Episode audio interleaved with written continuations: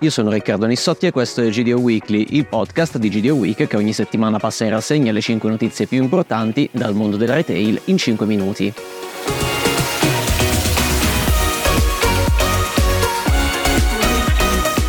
Pan Panorama, dopo un 2023 positivo, con ricavi e debit in crescita, guarda al 2024 con due novità.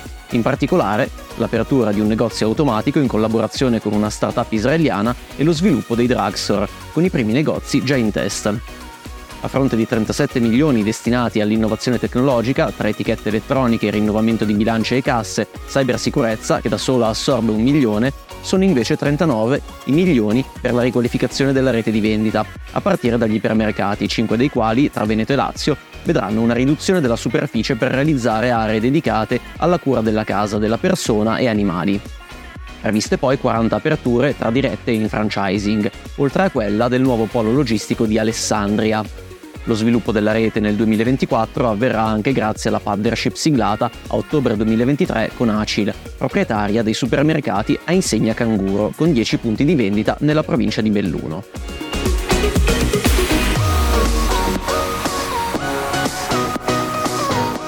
Per Esselunga, lo store al Merlata Bloom di Milano, vuole essere un centro di innovazione in cui insistere sulla differenziazione che contraddistingue il retailer dagli altri attori del mercato. Ce l'ha detto Eugenio Neri, il direttore commerciale, che ci ha fatto fare un giro all'interno, mostrandoci le produzioni proprie e raccontandoci i nuovi servizi dell'Enoteca, in un supermercato che rimarrà aperto fino alle 10 di sera, più tardi rispetto agli altri della rete. Il video della nostra intervista è disponibile sul sito di GDO Week.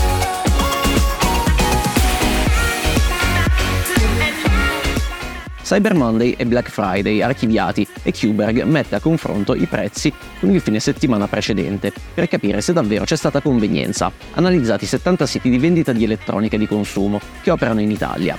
Il primo dato è che il prezzo del Black Friday è uguale o minore in media del 2,9%, ma nel 15,6% dei casi presi in analisi il prezzo è risultato addirittura maggiorato, le cinque categorie di prodotto che sono costate di più agli italiani sono le periferiche, gli hardware, audio e video, telefonia e accessori.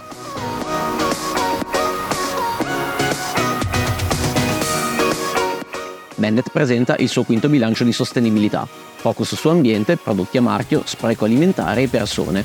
Accelerata la riduzione di consumo di energia, grazie al restyling dei negozi, con emissioni in calo del 14% rispetto al 2021 promossa anche l'adozione di materiali rinnovabili nell'ambito dei prodotti a marchio e della gastronomia.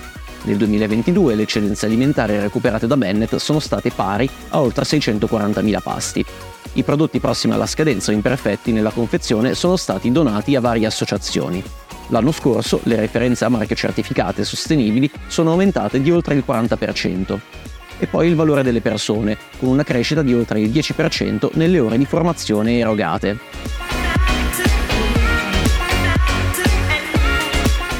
Canavacciuolo prende il volo, il famoso chef napoletano apre all'aeroporto milanese della Malpensa Antonino il banco di Canavacciuolo, portando lo street food e la pasticceria pret-à-porter partenopea a ridosso degli imbarchi.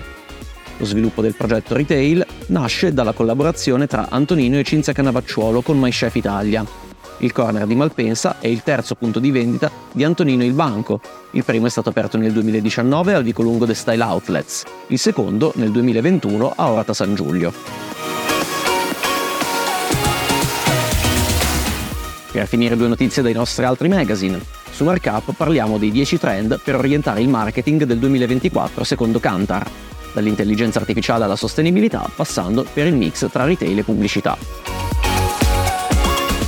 Nel Fresh Talk su Freshpoint parliamo dell'unica mela a polpa rossa in GDO, Kissabel. La prossima settimana ci prendiamo una pausa, ma poi ci risentiremo presto. Un saluto a tutti!